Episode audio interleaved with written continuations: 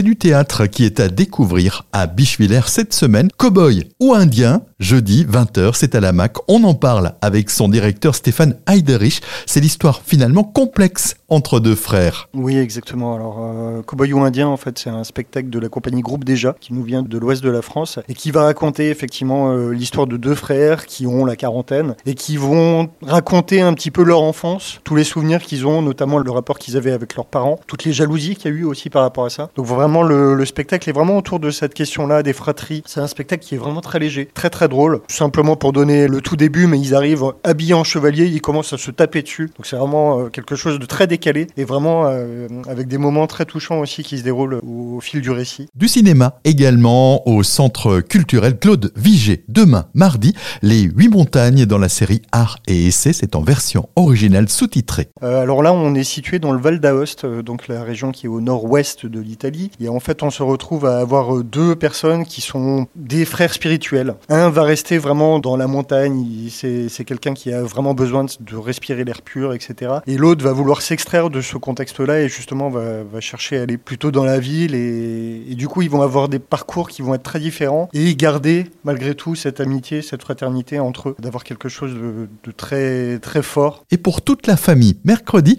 vous allez vibrer devant le film Tempête. En fait, Tempête, c'est le nom d'un cheval, d'un petit poulain, qui est monté euh, par une, une, jeune fille qui s'appelle Zoé. Et en fait, Zoé a qu'un seul rêve, c'est de devenir jockey. Au fur et à mesure de sa relation avec Tempête, elle va commencer à s'attacher énormément à lui. Et un soir d'orage, Tempête va devenir complètement affolée va renverser Zoé. Zoé va devenir handicapée. Euh, voilà, je vous raconte euh, le tout début du, film, hein, c'est pas du tout à la fin. Et effectivement, elle va devoir apprendre à vivre avec son handicap et à se dépasser. Tout le programme sur mac-bichevillers.fr.